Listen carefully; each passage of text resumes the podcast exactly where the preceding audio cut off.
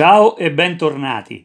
Oggi siamo alla ventiquattresima puntata di questa serie in cui riporto i miei articoli sui 30 punti della Dichiarazione universale dei diritti dell'uomo del 1948.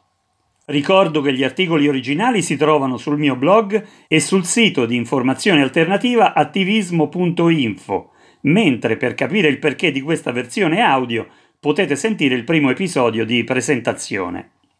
Il testo di cui ci occupiamo oggi ci fa capire che siamo di fronte ad uno dei più importanti articoli appartenenti ai cosiddetti diritti civili, su cui c'è molto da dire in merito alla loro attuazione. Vediamo quindi il testo. Articolo 21. Punto 1. Ogni individuo ha diritto di partecipare al governo del proprio paese, sia direttamente sia attraverso rappresentanti liberamente scelti. Punto 2 ogni individuo ha diritto di accedere in condizioni di eguaglianza ai pubblici impieghi del proprio paese. Punto 3.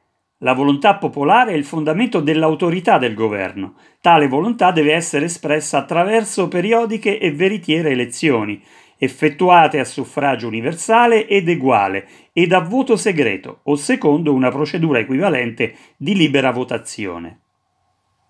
Abbiamo appena letto uno degli articoli che potrebbe dare l'impressione di maggior attuazione rispetto ad altri, impressione come vedremo del tutto fallace. L'articolo definisce e circoscrive i parametri della nostra democrazia, determinando immediatamente l'esigenza di una repubblica, dato che afferma una sostanziale uguaglianza di ogni persona per quanto riguarda il diritto di individuare direttamente o indirettamente la politica della sua comunità. L'importanza di questo diritto, inoltre, è tale da coinvolgere non solo il senso della democrazia, cioè del regime con cui la comunità decide di governarsi, ma, a ben vedere, la concezione e la natura stesse dello Stato. Lo Stato dovrebbe perciò essere uno Stato di diritto e la forma politica dello stesso repubblicana. Mettiamo ora l'attenzione sui primi due punti dell'articolo, al di là delle ovvie ragioni che potrebbero limitare individualmente il diritto a partecipare alla vita politica del Paese, come ad esempio una condotta criminale, vediamo che di fatto non siamo veramente nella condizione di poter affermare che abbiamo tutti le stesse possibilità. Non sto dicendo che oltre alla libera scelta individuale di partecipare al governo o di poter accedere ad alcune cariche non dovrebbe esserci una qualche selezione di merito. Non è questo il senso.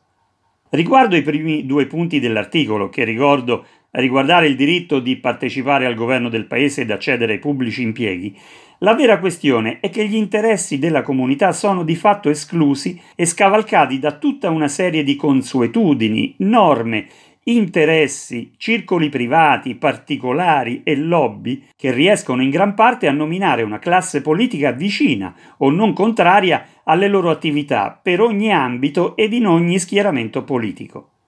Tali circoli godono da sempre della frequentazione degli anfratti e dei corridoi del potere reale, della permeabilità delle istituzioni, delle norme più o meno astruse e complesse approvate da una politica compiacente, aiutata da una burocrazia efficientissima proprio selezionate a tale scopo.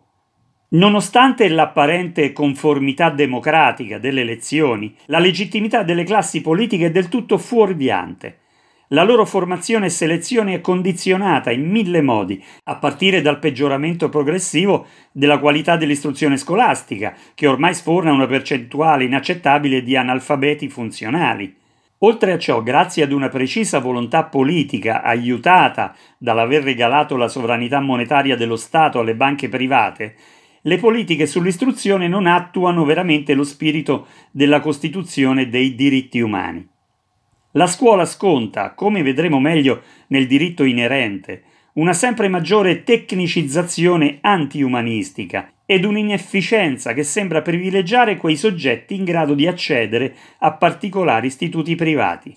Viene così messa in opera quella che è, di fatto, una prima scrematura sociale dei soggetti che saranno probabilmente incentivati allo studio ed all'ingresso in consessi di prestigio dove andranno a formarsi i cosiddetti rappresentanti del popolo.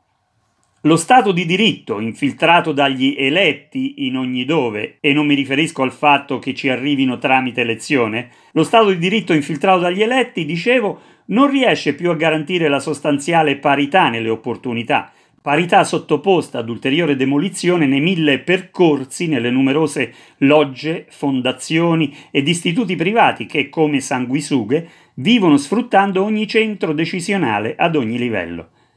Si determina così una vera e propria oligarchia politica, non nobile ma nobilitata dal fatto di servire interessi privati, oltretutto sempre più sovranazionali, in primis bancari e finanziari, che allungano i loro tentacoli in ogni ambito culturale, universitario, diplomatico e scientifico.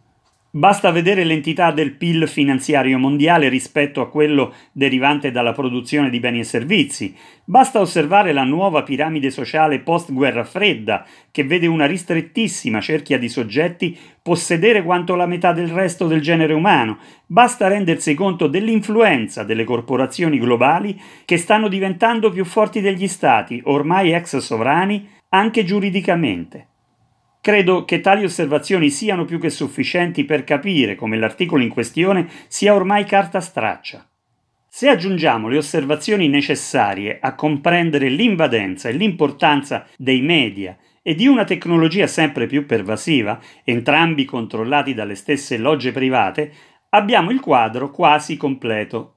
In questa fotografia dobbiamo infatti inserire il problema delle elezioni, evocate al punto 3 del presente articolo, ormai del tutto democraticamente delegittimate da sistemi elettorali astrusi e maggioritari, atti a dividere l'elettorato e restringere ogni spazio civile dialogico di formazione politica e delle politiche.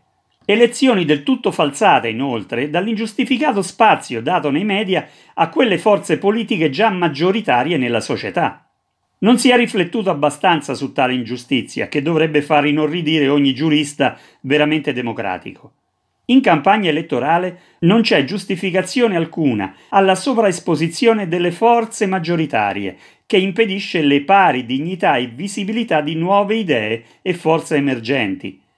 In democrazia solo le elezioni dovrebbero determinare la relazione percentuale delle forze parlamentari, non la selezione innaturale data dal sistema politico mediatico elettorale.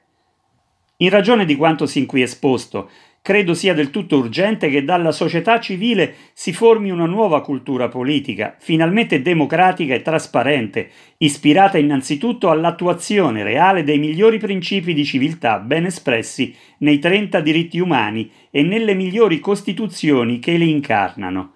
Se ciò non avverrà, saremo individualmente destinati ad essere sempre più dei numeri di cui le entità globali conoscono tutto, riusciranno a prevedere e determinare ogni nostra idea e scelta, per fornirci quella realtà che ci apparirà appagante, l'unica che ci saremo meritati. Così si concludeva l'articolo sul punto 21 della Dichiarazione universale dei diritti dell'uomo, era il 2 novembre del 2018. A questo punto vi informo che ho un nuovo blog che sto pian piano rifornendo di articoli vecchi e nuovi. Si chiama massimofranceschiniblog.it. All'interno vi sono varie sezioni in cui, oltre agli articoli che hanno dato vita a questa serie, potete trovarne altri nei quali l'argomento diritti dell'uomo è affrontato da svariati punti di vista. Sono scritti di approfondimento in cui commento anche articoli apparsi sui media principali. Nel blog non parlo solo di diritti umani, ci sono anche altre sezioni che trattano diversi argomenti ed aree. In rete potete trovare il mio libro, che è un programma politico ispirato ai 30 diritti, intitolato Linee guida per l'attuazione dei diritti umani. Spero che quanto ascoltato sia di vostro interesse e vi porti a condividerlo con i vostri amici. Un caro saluto e a presto. Qui è Massimo Franceschini e questo è I diritti umani e lo stato della civiltà. Facciamo chiarezza sui nostri valori e su quelli dell'Occidente. Un nuovo pensiero politico può anche aiutarci a vivere meglio.